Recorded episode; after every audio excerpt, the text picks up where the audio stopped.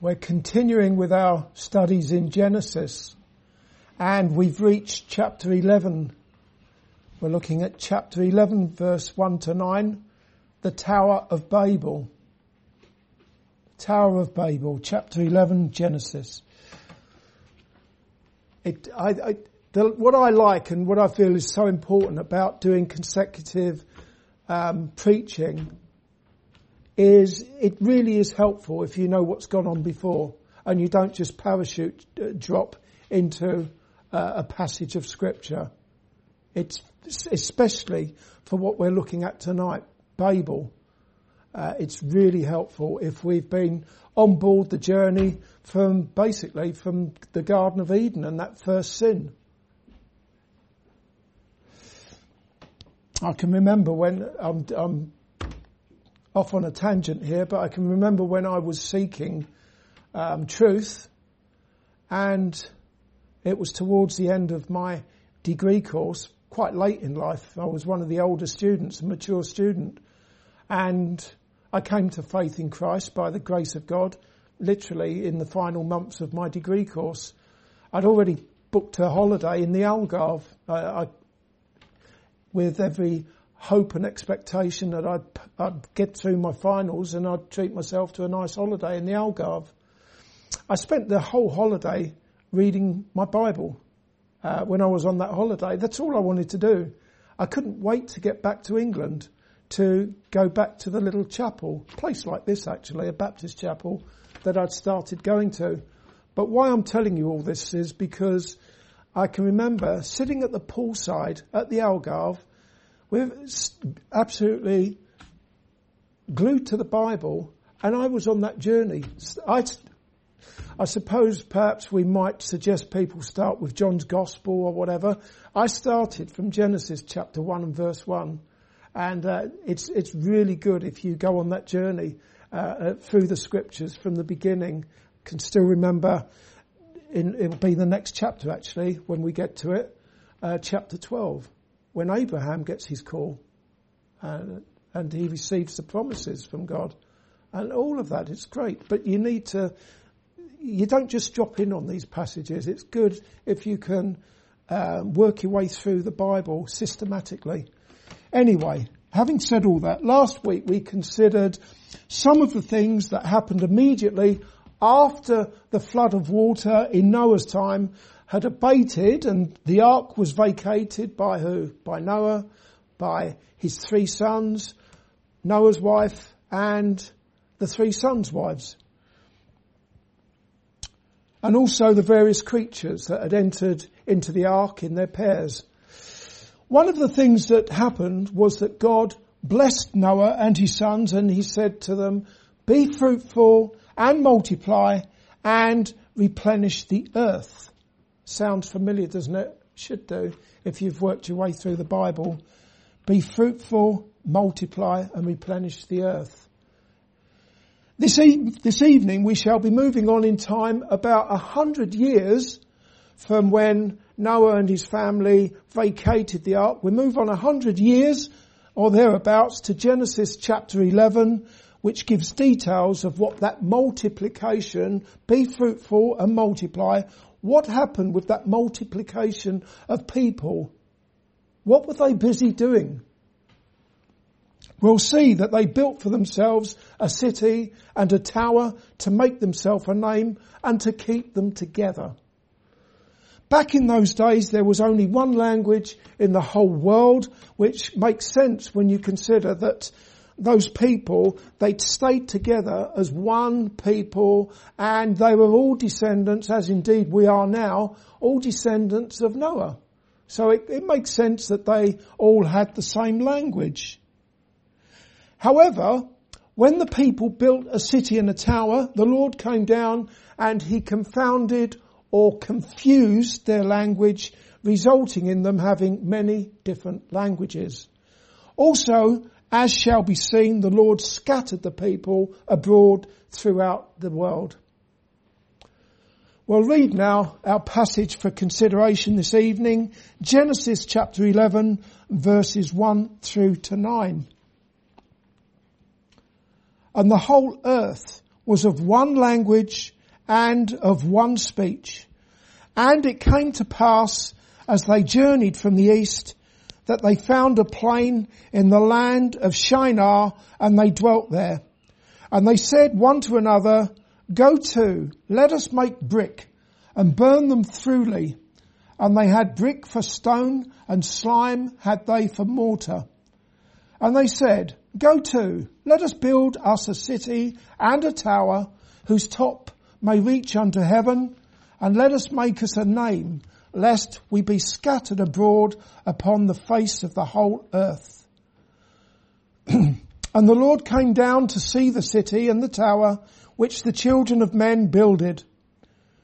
And the Lord said, behold, the people is one and they have all one language and this they begin to do and now nothing will be restrained from them which they have imagined to do.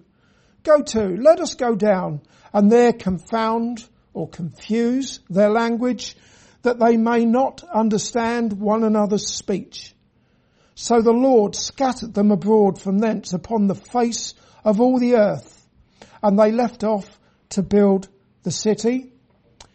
Therefore is the name of it called Babel because the Lord did there confound the language of all the earth and from thence did the Lord scatter them abroad upon the face of all the earth. And if you've got a, a, a centre margin, you'll see that Babel uh, that means confusion. So the Lord named the city that the people built for themselves Babel, which means confusion. Verse 1 tells us that there was only one language in the world. However, in verse 9, it is written that the Lord confounded their one language. Let's have a look at it again. Verse 9, therefore is the name of it called Babel, because the Lord did there confound the language of all the earth, and from thence did scatter them abroad upon the face of all the earth. In verse 2, we're informed that all the people of the world were on a journey together until such time they dwelt in the land of Shinar. However, as a result of their rebellion against the Lord God, not only did the Lord confuse their one language, He scattered them abroad everywhere upon the face of the earth. And He named the city that they had built from the, built for themselves in Shinar, Babel, known as Babylon or confusion. Again, we see that in verse 9. That explains how in the previous chapter, chapter 10, it can be seen that there were many different lands, countries, ethnic groups with different languages. Do you get that? The, the chapter before, not the chapter afterwards, the chapter before, chapter 10, we see all manner of countries, lands, kingdoms and different languages. Just look at chapter 10 and verse 20. These are the sons of Ham after their families, after their tongues, in their countries and in their nations. So in chapter 10, the sons of Ham, you may well remember that Ham was one of Noah's sons. Yeah?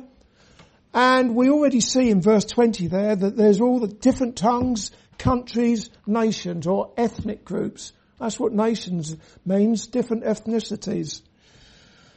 And then look at uh, chapter 10 verse 31. These are the sons of Shem. Again, this is another son of Noah. These are the sons of Shem after their families, after their tongues, in their lands, after their nations. Again, all the different languages and nations, lands. And we see this before uh, what we're looking at tonight in chapter 11 where God confounds or confuses the one language and he scatters them abroad uh, across the face of the earth. Therefore, chapter 11 gives details of the circumstances that resulted in all the different nations and different languages that can be seen in chapter 10 coming into existence. Just as Genesis chapter 11 explains chapter 10, so too does chapter 2 of Genesis explain chapter 1. In that chapter 1 of Genesis tells us that God made man in his image, male and female created he them. the details of how God made the first man and made the first women are then given to us in the next chapter, in chapter 2, where it can be seen that God formed Adam from the dust of the ground and he formed Eve from one of Adam's ribs. Coming back to today's considerations, the details of what the inhabitants of the earth did, which resulted in the Lord confusing their language and scattering them, is given to us in verses 3 and 4. We'll have a look at 3 and 4 again. And they said one to another, go to, let us make brick and burn them throughly. And they had brick for stone and slime had they for mortar. And they said, go to, let us build us a city and a tower whose top may reach unto heaven and let us make us a name lest we be scattered abroad upon the face of the whole earth.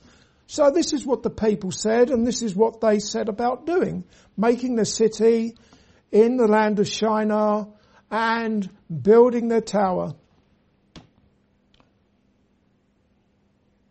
They built themselves a city, in other words, a place where they would all live together as one people with one language and the focal point of that city would be what? The temple that they built. I say temple, I've given the game away, the huge tower that they built.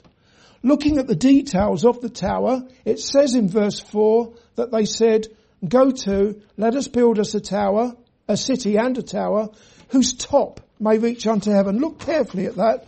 Uh, don't, don't, don't, just listen to me. I'd, I'd like you to look at verse 4 Look carefully at it because you may notice that the words may reach unto, may reach there in italics. Can you see that?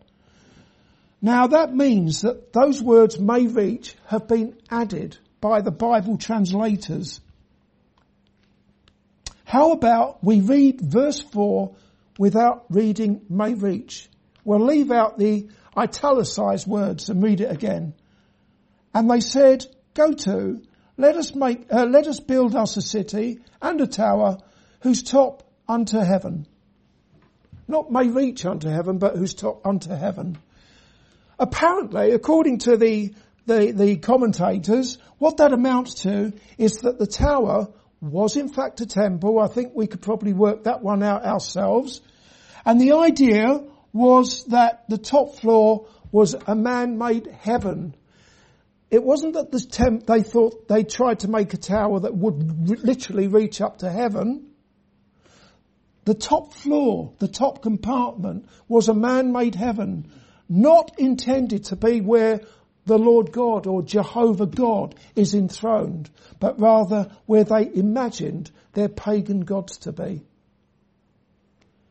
According to answers in Genesis, that is exactly what ancient Mesopotamian ziggurat temple towers were for. That kind of tower stroke temple has got a name called a ziggurat and there were many of them. There still are ruins of ziggurats in that part of the world.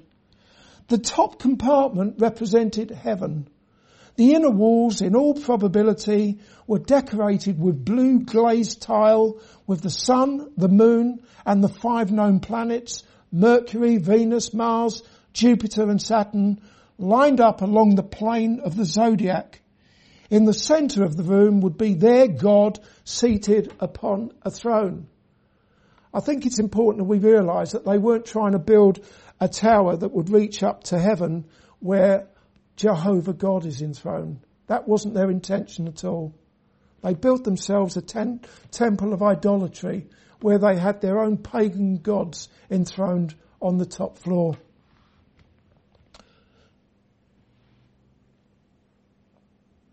What can be deduced is that it, that, that ingenious building project of epic, epic proportions was not innocent. It was not an innocent attempt to reach the Lord with hearts filled with praise and with adoration. Rather, it was a blasphemous effort to dismiss the only true God for evermore. They had their gods installed in, he- in a heaven that they had built with their own hands.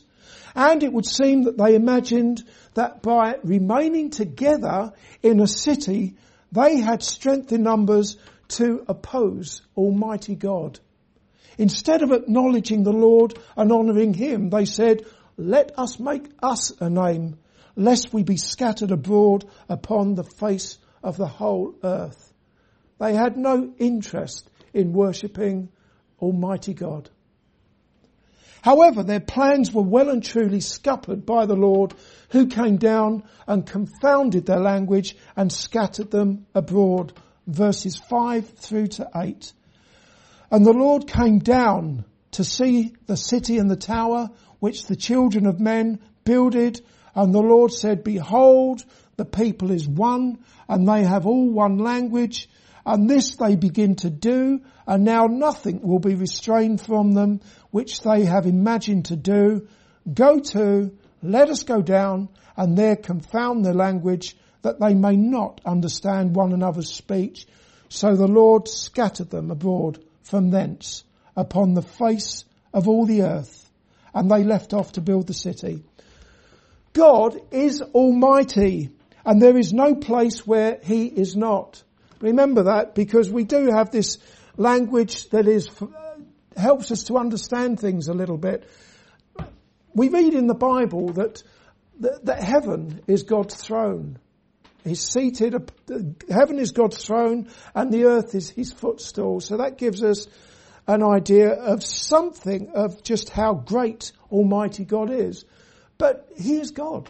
And, you know, right from the first time I read Hebrews chapter 1, where it reads about the, the Lord Jesus Christ upholding all things by the word of His power. I've always had that picture of Jesus holding the whole universe in the palm of His hand. I think that's a bit closer if you want to imagine just how great God is. But even that doesn't even begin to um, tell us how great Almighty God is. He's God. And there is nowhere that God is not. But still we read here that God said, behold, the people is one. They have one t- language. Go to, let us go down. Okay, we see that there and that's to help us with our understanding.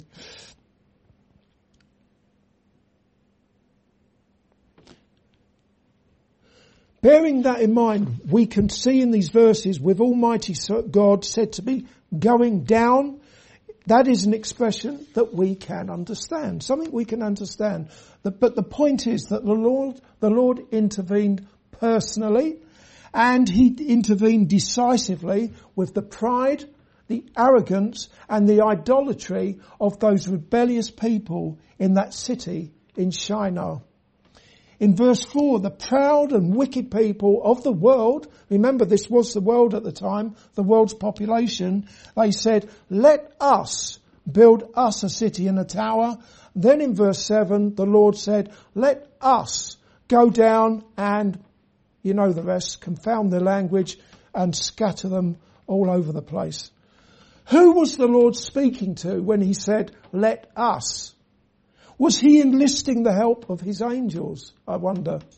It seems far more likely that, that it was a communication within the blessed Trinity of God the Father, God the Son, and God the Holy Spirit. I don't imagine for one moment God was speaking to the, uh, to the angel Gabriel, the archangel Michael, and the other angels, and saying, "Let us go down." And, and he, this was a communication within the Blessed Trinity. Similarly, back in chapter one and verse twenty-six, God said, "Let us make man in our image." Was God speaking to his angels there in that verse? Hardly, for in the very next verse, it is written that God created man in his image. Not in the image of himself and his angels. He said, let us make man in our image and then God created man in his image. Work it out for yourself.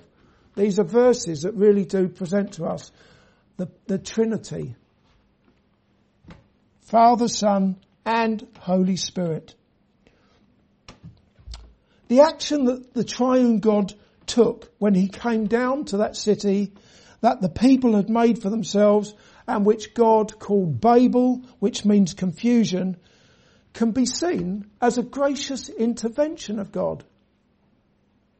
A gracious intervention without which the world would have united more and more and more in the rejection of its maker and in its worship of idols and ultimately in its worship of the God of this world, the devil. All the, all the idolatry, whatever it is, ultimately it is devil worship. Alas, we're now living in times when the world is actively seeking to restore what we have seen taking place in the land of Shinar before God's gracious intervention, despite there now being many nations with many different languages. What many believe is emerging and becoming increasingly clear in the world is a global agenda to break down borders, to destroy the sovereignty of the nations and to merge all the kingdoms and countries and ethnic groups of the world into one people through supernatural uh, national authorities. In other words, authorities that are beyond national borders, such as the United Nations, the World Health Organization, the World Trade Organization, the World Bank, the World Economic Forum, and there's many, many more of these organizations, supranational organizations. The world's leaders in doing the lusts of their father, the devil, who is a murderer from the beginning and the father of lies, are actively seeking to restore Babel. No doubt about it. Do you remember me saying some time ago now, a few months ago, uh, you can check it out for yourself. It's very easy. It's still on um, YouTube. Some of the world leaders, including the Chancellor of Germany, assembled uh, at the opening ceremony of, a, of an underground uh, of a tunnel that goes through a mountain in Switzerland. And there was a spectacular show put on for them. And it was, the show was, um, it was demonic from start to finish. A representation of the devil and demons weaving in, in and out all over the place. And that show received a standing ovation from the dignitaries that were there, including world leaders. That's a fact. You can check it out for yourself. They are actively doing the lusts of their father, the devil. The fact is that ever since, well, sorry, let's be very clear that this world, this is a world in which the people and its leaders are united in their hatred of Christianity. They reserve their hatred for Christianity and more to the point, their hatred of God the Son, the Lord Jesus Christ. The fact is that ever since sin entered the world by Adam, nothing has changed for the better with regard to man and his rebellion against the one true God, the only true God. Think about it. It's already been noted that even though there were only eight people left in the whole world after the flood, the Lord God nevertheless said in Genesis chapter 8 and verse 21, I will not again curse the ground any more for man's sake. Listen to this now. For the imagination of man's heart is evil from his youth. The imagination of man's heart is evil from his youth. God said that after the flood when there were just eight people left in the whole world. Adam and his family.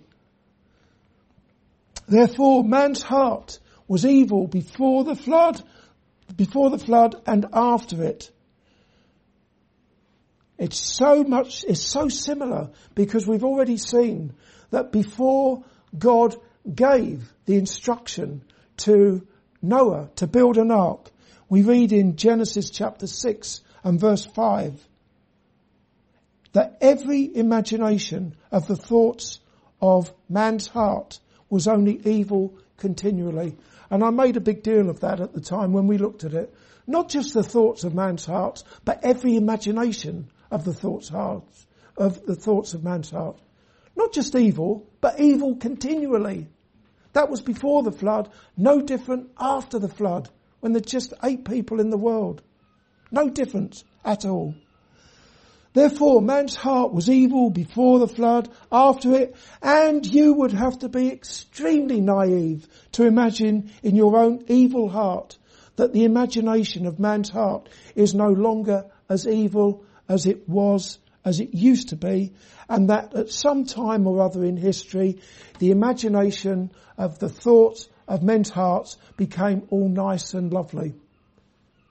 Sometime in history, it's all something's happened and uh, we've all got nice fuzzy hearts now. Not at all. The evil that was in man's heart before the flood is the same as the evil that was in man's heart just after the flood. It's the same as the evil in man's heart now in 2022. The Lord Jesus Christ knows a thing or two about the thoughts and the intentions of man's hearts. After all, he is the Son of God. He has declared, for out of the heart proceed evil thoughts, murders, adulteries, fornications, thefts, false witnesses, blasphemies. It's not very nice, is it? It's not sugar and spice and all things nice. It's, it's more like the slugs and snails and puppy dogs' tails, but it's a lot worse than that, isn't it? That's what proceeds from the heart. Dear friends, that has been a very fitting description of man's heart throughout history, ever since sin and death entered the world by one man, Adam. That's how it was before, after the flood, and that is how it is now. No different at all. Although I'm sure we now dress very differently to how the people at Babel dressed. I don't know how they dressed. I didn't bother to do the research. I'm pretty sure it wasn't the same as I'm dressed now, for example. And I don't know how they travelled around and how they got to Shinar, the land of Shinar, but I'm pretty sure they didn't get in their uh, their electric cars or, or anything else. And I'm sure they didn't have smartphones or anything else that we have today. There were obviously some big differences back then. But even so, when it comes to the wickedness of the heart the idolatry, the rebellion against God, exactly the same. No difference whatsoever. And you'd have to, again, you'd have to be naive to think that there is a difference now. I say that because I do believe, um, it doesn't give me any pleasure to say this, but I do believe that there are a lot of naive Christians, genuine Christians, but very naive. And uh, when you talk to them about sin, they don't seem to really have much of a handle on the sinfulness of sin. The sinfulness of our hearts. The sin that resulted in the Son of God, the incarnate Son of God, being nailed to a cross, being lifted up to die as he poured out his blood at that cross. Terrible. As he drank from the wrath, uh, the cup of wrath and sin. Terrible. Sin is a terrible thing, and it's always been in the world ever since Adam. Um, sin came into the world by one man, Adam, and with sin came death. As I've already mentioned, the top compartment of the ziggurat towers, or those temples, such as the one at Babel, represented heaven, and the inner walls, in all probability, were decorated with the sun, the moon, and the five known planets, Mercury, Venus, Mars, Jupiter, and Saturn, lined up along the plane of the zodiac. Isn't it interesting to note that even now, what is the emblem of Islam, for example? A crescent moon and a star. Isn't it also interesting to note that across the world, people see what their star sign has to say for them in the horoscopes. And some people won't leave their house until they've read what their, if, if their star sign is favourable or not for that day. Again, nothing really changes. pagans. The, the, the world is just as pagan now as it ever was. There is some good news. In fact, it is the very best news. Despite the wickedness of man, ever since that first sin came uh, into the world in the Garden of Eden, there has always been a godly remnant in the world. And by that I mean people chosen for salvation by God before the foundation of the world and those people have been given by God to his beloved son, the Lord Jesus Christ, who has paid the penalty at the cross with his own precious blood for all the thoughts of their wicked hearts, their blasphemous words, and their wretched deeds. People like you and me.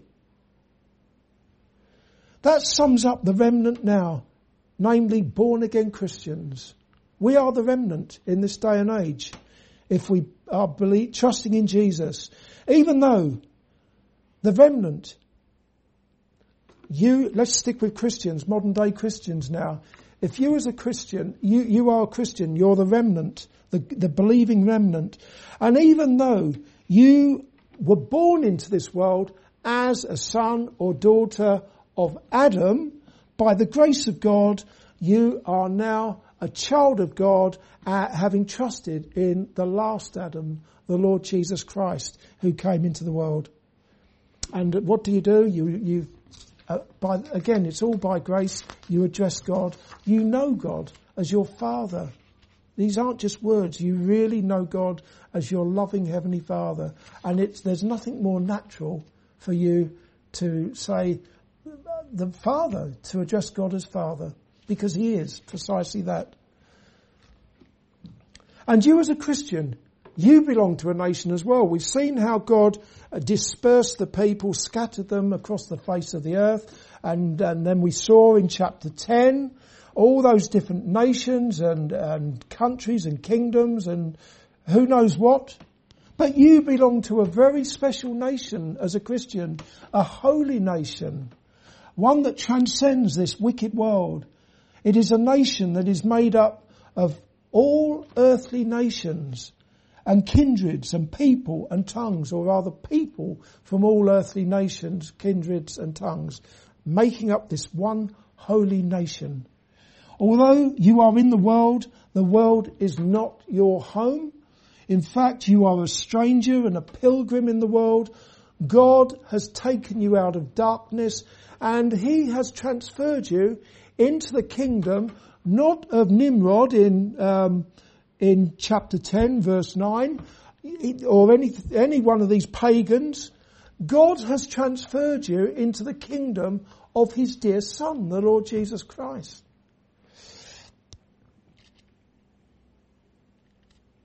And he is your king and he is your savior from sin. About 2,000 years ago, God came down, but not as he did when he scattered the people at Babel, when he confounded their language. Rather, he came down to be nailed to a cross and to be lifted up to die as he carried in his body your sins and the sins of all he came to save throughout history from the very first, first person who was, uh, who ever trusted in the Saviour that was to come into the world right up until the very last person that will be saved by the grace of God before the Lord Jesus Christ comes again. Jesus, He laid down His life for all whom His Father gave to Him.